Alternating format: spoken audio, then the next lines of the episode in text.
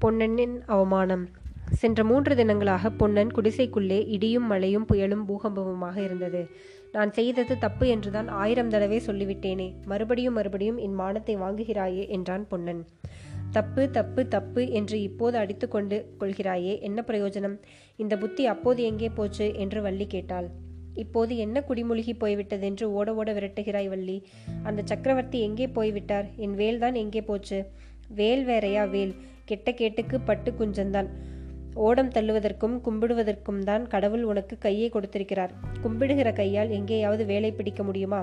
இரண்டு உடலும் ஓர் உயிருமாயிருந்த தம்பதிக்குள் இப்படிப்பட்ட ஓயாத வாய் சண்டை நடப்பத நடப்பதற்கு காரணமாயிருந்த சம்பவம் இதுதான். இரண்டு நாளைக்கு முன் இந்த காவேரி கரையை சாலை வழியாக நரசிம்ம சக்கரவர்த்தியும் குந்தவி தேவியும் அவர்களுடைய பரிவாரங்களும் உறையூரை நோக்கி போய்க் கொண்டிருந்த போது தோணித்துறைக்கு அருகில் சக்கரவர்த்தி சிறிது நின்றார். தோணித்துறையையும் காவேரியின் மத்தியில் இருந்த தீவையும் அந்த தீவில் பச்சை மரங்களுக்கிடையே காணப்பட்ட வசந்த மாளிகையின் பொற்கலசத்தையும் குந்தவிக்கு சுட்டிக்காட்டிவிட்டு ஏதோ சொல்லிக் கொண்டிருந்தார். அச்சமயம் குடிசை வாசலில் நின்று கொண்டிருந்த பொன்னன் வள்ளி இவர்கள் மேல் சக்கரவர்த்தியின் பார்வை விழுந்தது. பொன்னனை அருகில் வரும்படி அவர் சமிக்கை செய்யவும் பொன்னன் ஓடோடியும் சென்று கைகூப்பி தண்டம் சமர்ப்பித்து பயபக்தியுடன் கையை கட்டிக்கொண்டு அவர் முன்னால் நின்றான். சக்கரவர்த்தி பழிக்கு பழி வாங்கப் போவதாகவும் அவருடைய மார்பில் தன் வேலை செலுத்தப் போவதாகவும் அவன் சொல்லிக் கொண்டிருந்ததெல்லாம் அச்சமயம் அடியோடு மறந்து போய்விட்டது. சக்கரவர்த்தியின் கம்பீர தோற்றமும் அவருடைய முகத்தில் குடிகிற குடிக்கொண்டிருந்த தேஜஸும் அவனை அவ்விதம் வசீகரித்து ப பணிய செய்தன. இந்த தோணித்துறையில் படகு ஓட்டுகின்றவன் தானே நீ என்று சக்கரவர்த்தி கேட்கவும் பொன்னனுக்கு தலைகால் தெரியாமல் போய்விட்டது. ஆமாம் மகா சக்கர பிரபு என்று குளறினான் அதோ தெரிகிறதே அந்த வசந்த மாளிகையில் தானே அருள்மொழி ராணி இருக்கிறார். ஆமாம். இதோ பார் நமது குழந்தை குந்தவி தேவி ராணியை பார்க்க பார்ப்பதற்காக சீக்கிரத்தில் இங்கே வரக்கூடும். ஜாக்கிரதையாக ஓடம் செலுத்தி கொண்டு போய் அந்த கரையில் விட வேண்டும். தெரியுமா? புத்தி சுவாமி என்றான் பொன்னன். பிறகு சக்கரவர்த்தியும் அவருடைய பரிவாரங்களும் உரையுரை நோக்கி சென்றன. இதையெல்லாம் வள்ளி குடிசை வாசலில் நின்றபடி அரைகுறையாக கேட்டுக்கொண்டிருந்தாள் பொன்னன் திருப்பி வந்தபோது வள்ளியின் முகத்தில் எள்ளும் கொள்ளும் வெடித்தது. முழு விவரமும் அவனிடம் கேட்டு தெரிந்து கொண்ட பின்னர் வள்ளி பலமாய் சண்டை பிடிக்க ஆரம்பித்தாள். சக்கரவர்த்திக்கு பணிந்து மறுமொழி சொன்ன காரணத்தினால் விக்ரம மகாராஜாவுக்கு பொன்னன் துரோகம் செய்துவிட்டதாக வள்ளி குற்றம் சாட்டினாள். உண்ட வீட்டுக்கு ரெண்டகம் செய்யும் துரோகி என்று நிந்தினாள். அப்போது அவர்களுக்குள் ஏற்பட்ட விவகாரம் மூன்று தினங்களாக இடைவிடாமல் நடந்து கொண்டிருந்தது.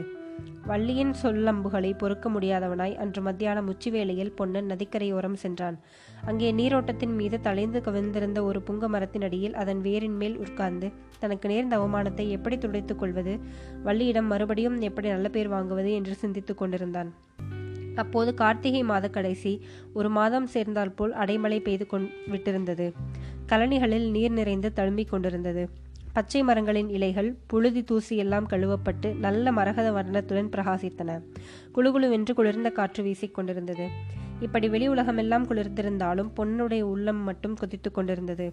பத்து வருஷத்திற்கு முன்னால் இந்த கார்த்திகை மாதம் எவ்வளவு ஆனந்தமாயிருந்திருக்கும் பார்த்திப மகாராஜாவும் ராணியும் இளவரசரும் இங்கே அடிக்கடி வருவதும் போவதுமாக இருப்பார்கள். அரண்மனை படகுக்கு அடிக்கடி வேலை ஏற்படும். தோணித்துறை அப்போது எவ்வளவு கலகலப்பாயிருந்தது குதிரைகளும் யானைகளும் தந்த பல்லக்கும் இந்த மாந்தோப்பில் வந்து காத்து கொண்டு கிடக்குமே. அந்த காலம் போய்விட்டது. இப்போது ஈ காக்கை இங்கே வருவது கிடையாது. இந்த தோணித்துறைக்கு வந்து கேடுதான் என்ன? பார்த்திப மகாராஜா போர்க்களத்தில் இறந்து போனார். இளவரசர் எங்கேயோ கண்காணாத தீவில் தவித்துக் கொண்டிருக்கிறார். அருள்மொழி ராணியோ ஓயாமல் கண்ணீரும் கம்பளையுமாக இருக்கிறார். வசந்த மாளிகையில் மாளிகைக்கு போவோரில்லை. ஓடத்திற்கும் அதிகம் வேலையில்லை. இந்த சண்டாளன் மாரப்ப பூபதி மட்டும் துரோகம் செய்யாமல் இருந்திருந்தால் இப்போது விக்ரம மகாராஜா சோழ நாட்டின் சிம்மாசனத்தில் வீற்றிருப்பார் அல்லவா? பல்லவ சக்கரவர்த்தி இங்கே ஏன் வரப்போகிறார்? வள்ளியிடம் தான் ஏச்சு கேட்கும்படியாக ஏன் நேரிட நேரி நேரிட்டிருக்கப் போகிறது?